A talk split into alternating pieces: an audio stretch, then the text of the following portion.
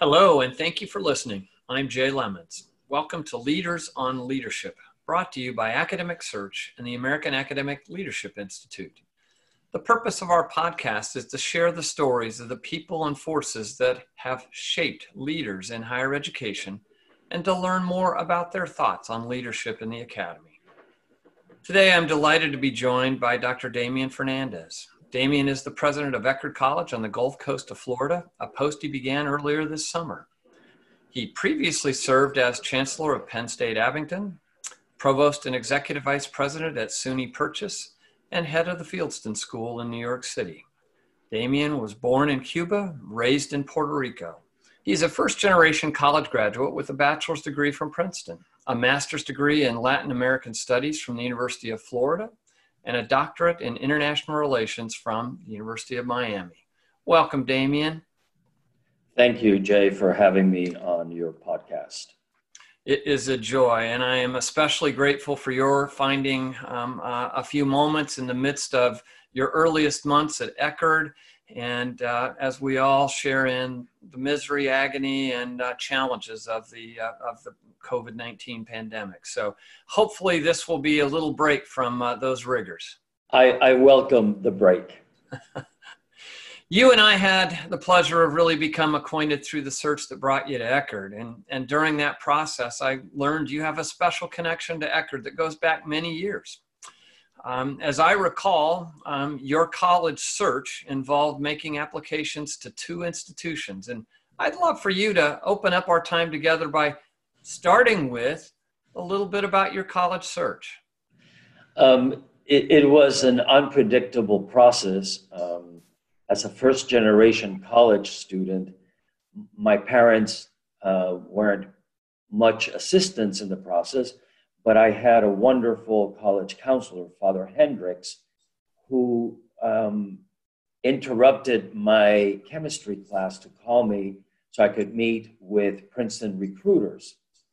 Um, and uh, never would I have I expected that I would be uh, admitted to Princeton, applying to Princeton, affording Princeton, um, and um, that encouraged me to apply after that meeting. And I also applied to Eckerd. I did apply to a couple of other places, and um, I knew of Eckerd uh, because I have family in in this area, and I would drive by to the beach with them and I would see this beautiful campus.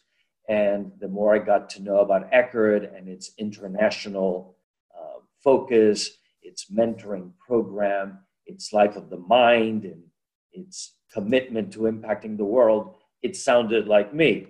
So when I got accepted to Eckerd and to Princeton, I was toying with coming to Eckerd, and Father Hendricks called me in and said, What are you thinking? um, you, uh, you don't say no to Princeton University.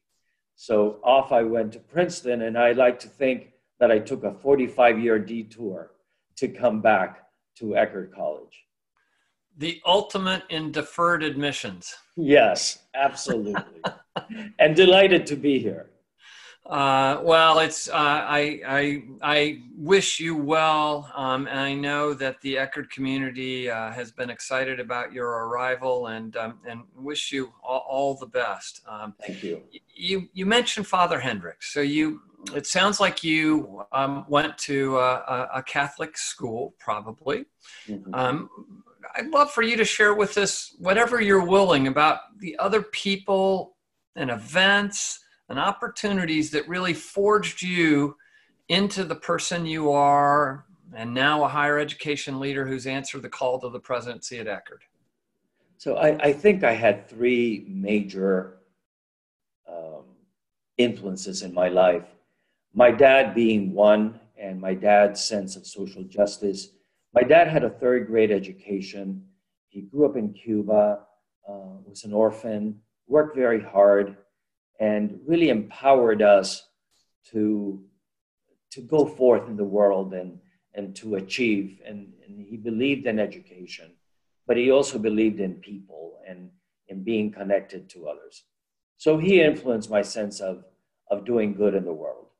The second was before I got to the Jesuit school, I went to a Mennonite school. Hmm. And for the Mennonites, I got this strong sense of community and that you need to think of others, not only about you. Um, and their communitarian spirit influenced me. Then, by chance, really, I got into the best high school on the island, the Jesuit school, all boys. Um, and there, the principal of the school, Father Charlie Beirne, who later became president of Le Moyne College and he was dean at Georgetown, this remarkable man um, saw something in me that I had not seen in myself. Yes, I, I worked hard, I got good grades, I was extremely shy, I was really a wallflower. And Father Beirne picked me to lead a social service program in the slums of Puerto Rico. And that was transformative. That put me on the front line of leadership like I had never experienced. So, there, both the sense of social justice, the commitment to community, and the sense that individuals can do good in the world all came together and, and sort of clicked for me. And from there um, on to Princeton. And um, but I have to thank my my dad and my mom, but also the Mennonites um, and and Father Hendricks, um, uh, Charlie Beirne, um, who became lifelong mentors to me. That's but I, I, I would be remiss if I don't mention my first grade teacher, Mrs. Garcia, who wrote on my report card, Damian needs to learn how to play with the other kids in the playground. And that always uh, struck me as right, as a lifelong lesson. Um, and learning to play well with others has been uh, key in, in my career. Wow. Well, that's that's what one calls a lifelong lesson, huh? Uh, that, Absolutely. That's terrific.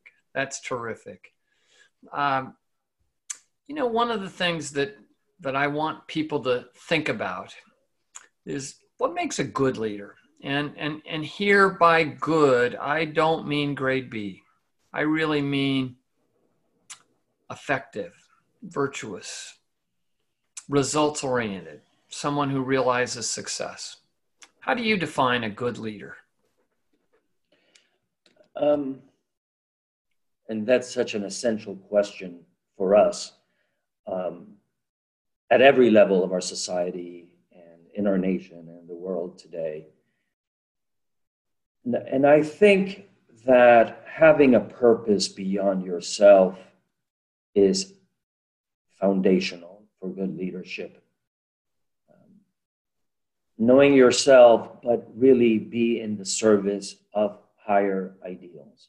And I believe, I believe that education is the way that I can help make the world a better place. And it's trite and it's old fashioned, and I've been proved wrong time and time again, but I still hold on to that belief, that faith, that education can make us better human beings and contribute to better societies.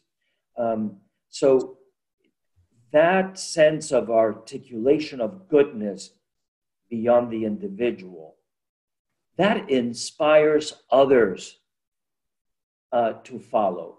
I'm also very cognizant that as a leader, you're only a leader in relationship to the followers. And you need to focus on the followers more than the leaders.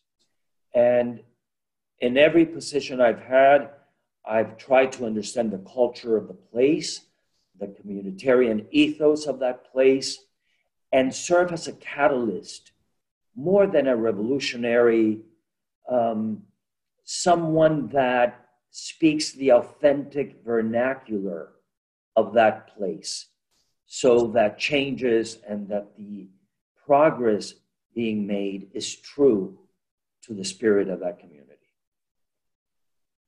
Thank you. I, I really appreciate those reflections.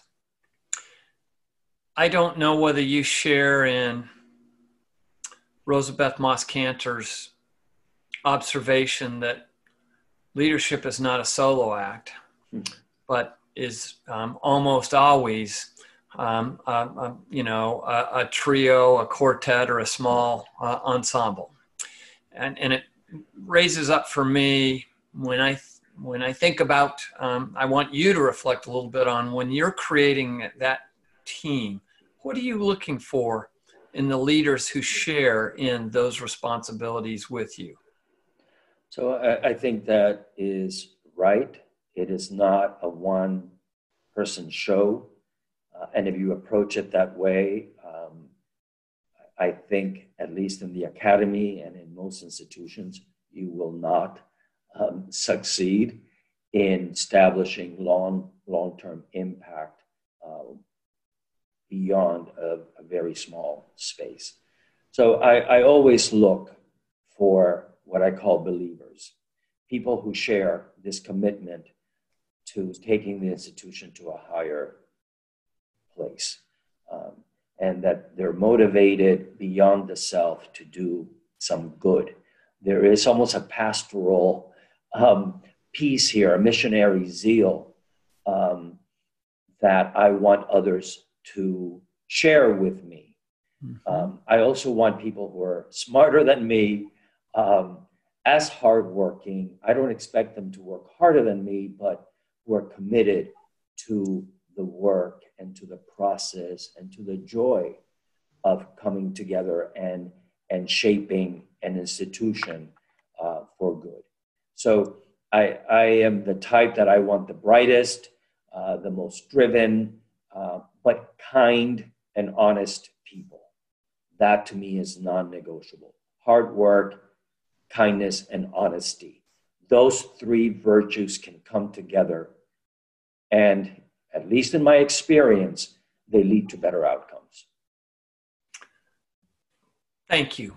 Um, I, I, I, really appreciate um, uh, that perspective. And I um, and I hear in everything that you have said, um, I know you value the you value humility as well, and I hear it in what you're saying and and I, and how you conduct yourself as well. So, and and Jay, the older I get, the more convinced I am that leaders also need to know how to disappear. Um, and how to share the responsibility, the accountability, the power, if one wants to bring out the best in others. And to me, that is the ultimate act of leadership.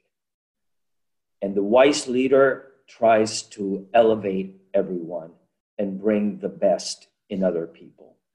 And that requires some self erasure at, at some level and let others assume uh, prominence and, and, and lift others um, along the way.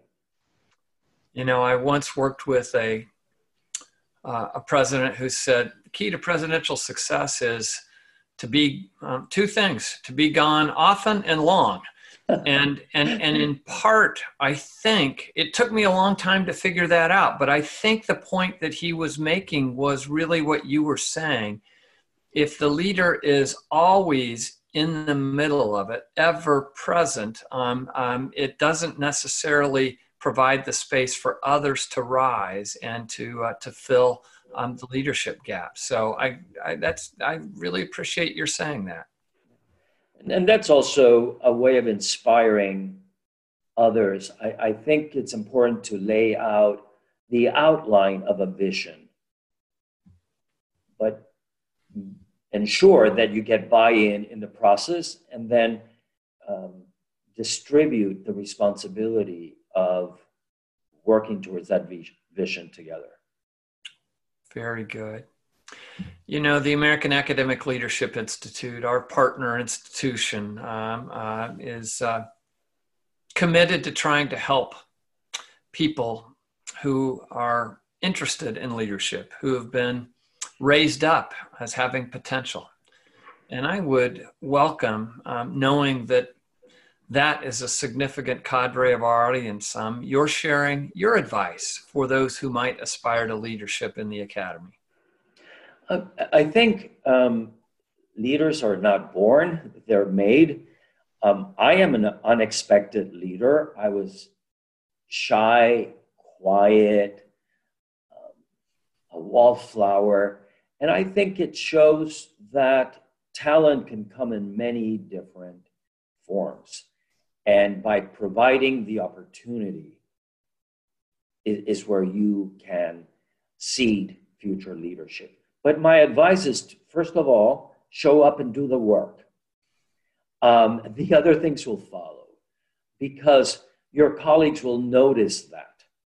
Show up, do the work, do it in the spirit of service. And if it weren't for my colleagues who pushed me, who opened doors for me, I, I wouldn't be here.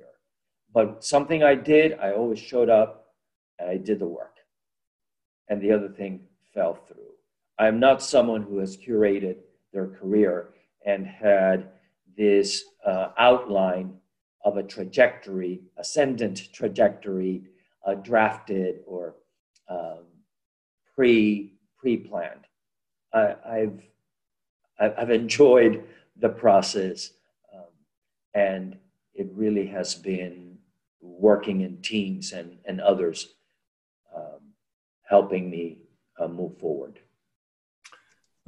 Thank you very much. Um, uh, there's a, for me, there's emergent, a, a consistent theme here around um, uh, an understanding of the larger world, uh, a commitment to serving others, uh, to integrity, um, to goodness, um, and to showing up and working hard, um, and, um, and then let the pieces fall where they may. Um, so uh, thank you. I, I, uh, I oft um, will share with search committees that um, beware of those with the higher ed version of Potomac fever. Uh, their lives won't be complete unless they are a dean or a vice president or a president. Um, and, uh, um, and it is uh, what you've just described as something very different. And I appreciate it. Thank you. When you think about the challenges in higher education today, um, what are the most critical ones? To me, the most critical one is how does higher education help build the nation that we should be? America is still an unfinished project, and it's our duty to continue working on that project through access through a new pipeline of students, ensuring their success, and in the process, developing a skill set that allows us as Americans, as citizens, to get along and to contribute to the nation that we aspire to be. That is essential work, that is unfinished work, and we must be cognizant of, of that. So, in many ways, that is going back to the core of higher ed as an engine of social mobility, but with that intentionality around civic engagement, nation building that must be articulated and delivered in clear terms. Um, and I think that this is a challenge that we all need to accept and, and commit our institutions to moving the dial in, in some of these key areas of who do we educate, how we educate, and for what reasons do we educate. Is it your view that we've lost sight a little bit of, of those larger purposes?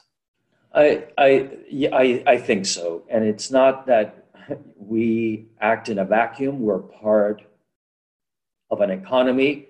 We are part of a global context that has become highly instrumental, um, very functional, and therefore, one of the predominant views of higher education is to um, create a workforce and, um, and to teach X, Y, or Z subjects.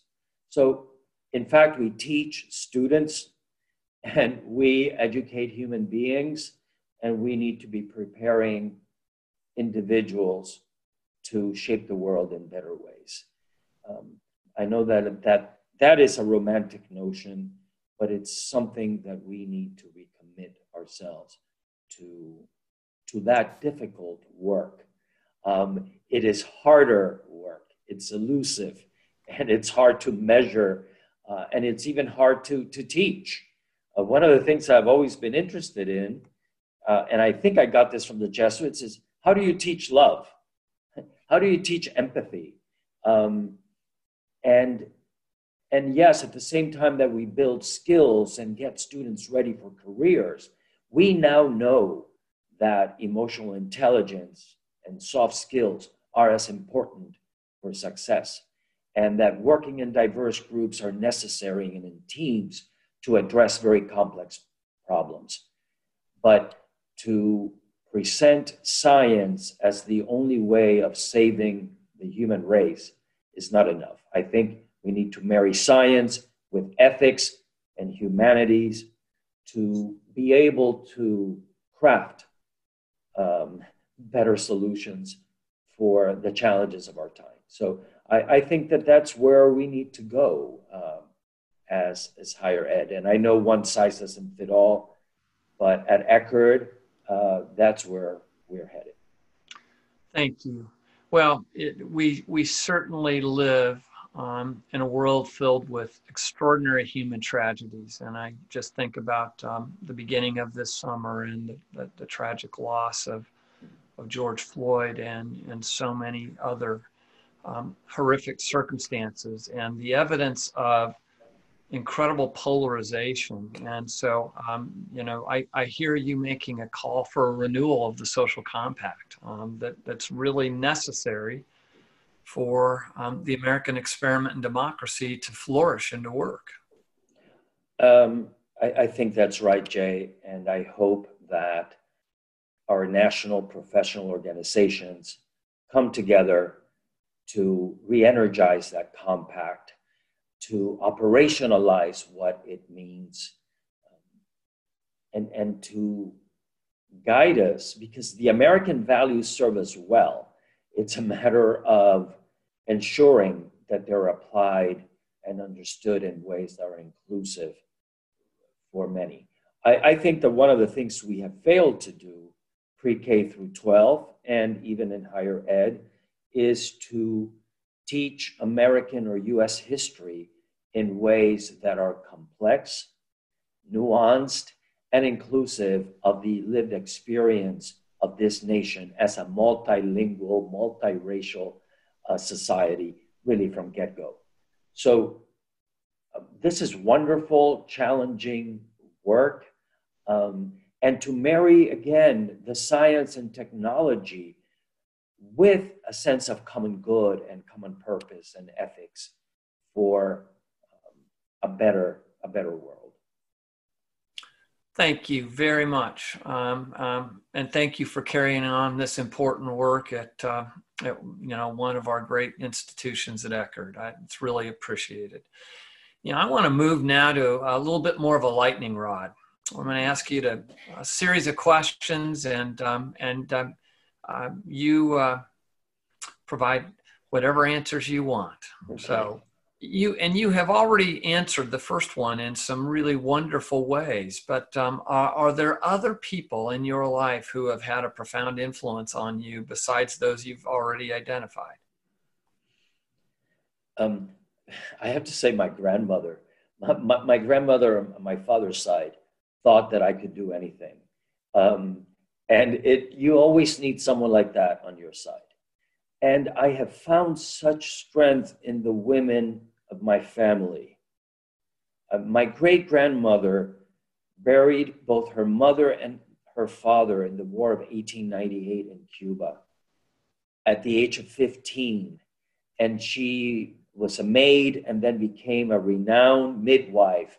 And anytime that I think I have a challenge, I think about Abuela Calixta, my grandmother, and I realize that there is such strength there and resilience. So I find strength in that narrative about um, survival and um, success that I find in my family. I always also have to say that uh, my professors in graduate school, um, other colleagues, again, have always supported and believed in me more than I believed in myself. Very good. What's your fondest memory of your undergraduate experience at Princeton? My fondest memory was a French professor, Professor uh, Mamal of the, uh, of the Romance Language Department.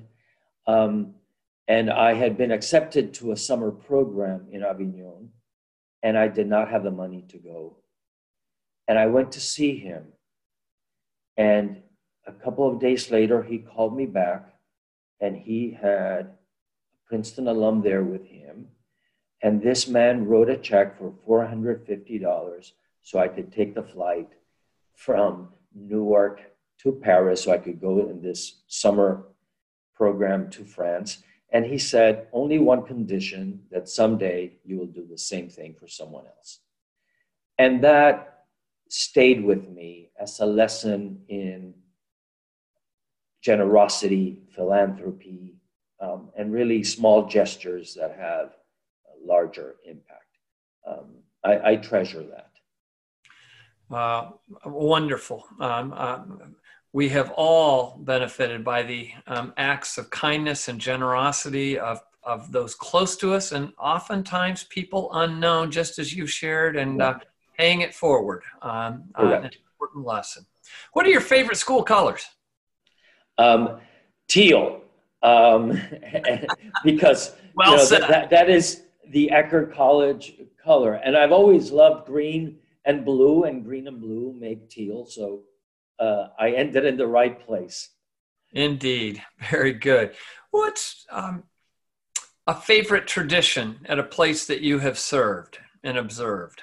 I have to say that it's a recent tradition for me. I've only participated in, participated in once, and it's called the Ceremony of Lights at Eckerd.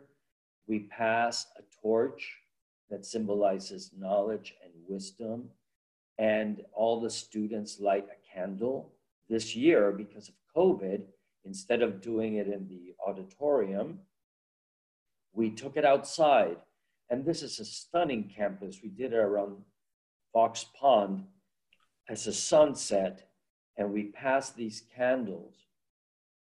Uh, it's a moment, uh, a glorious moment community and hope and it's such a small gesture to light that candle, but it's such a big moment of hope.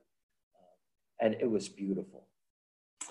Uh, thank you for sharing. I can almost see it, sense it, and feel it. And, um, uh, you know, ritual and tradition are part and parcel of the academy and a part of what make these distinctive environments. So um, I, that's that's a great one. Perhaps one of those oddities of you are blessed with beautiful weather. Um, and um, uh, having to do it outdoors um, uh, probably brought um, even an additional sense of connectivity to a campus that is deeply committed to thinking about the fragility of our earth. So um, I am trying to convince the organizers of the ceremony of lights that from now on we should do it outside around Fox Pond. Um, and they're a little trepidatious because sometimes we get rain, but I, I, think it's the right thing for us. We embrace the outdoors.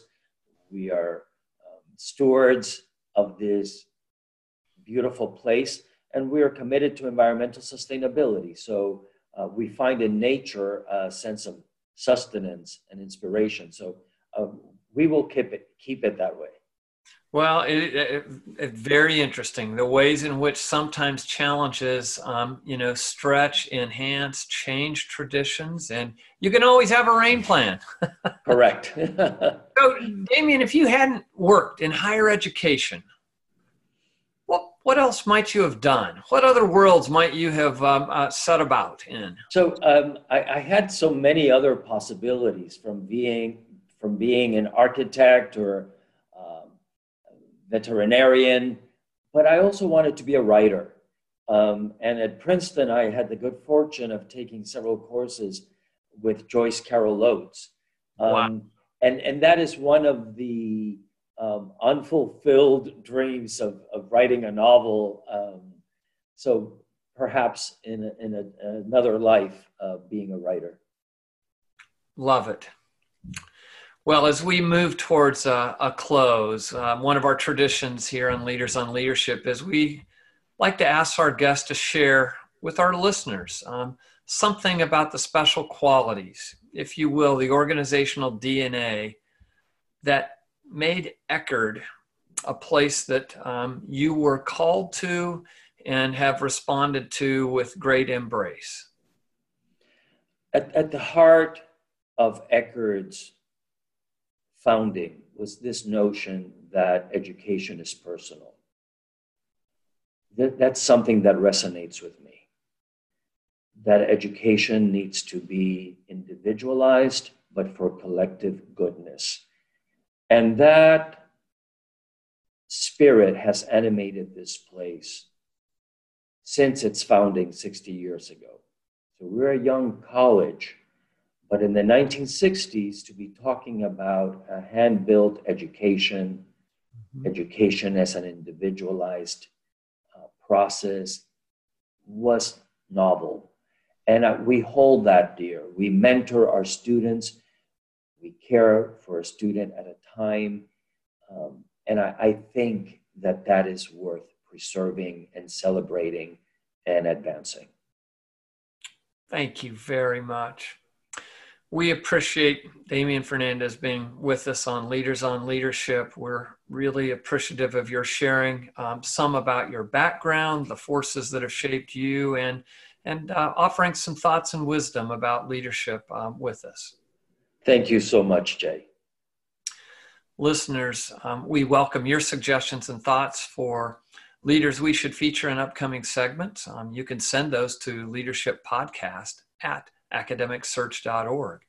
You can find our podcasts on Apple Podcasts, Google Podcasts, and wherever else you find your podcasts. It's also available on the Academic Search website Leaders on Leadership is brought to you by Academic Search and the American Academic Leadership Institute. Together, our mission is to support colleges and universities during times of transition and through leadership development activities that serve current and future generations of leaders in the academy. Again, it's been a special pleasure to have Damian Fernandez on our show today. Thank you, Damian, for joining us. Have a great day.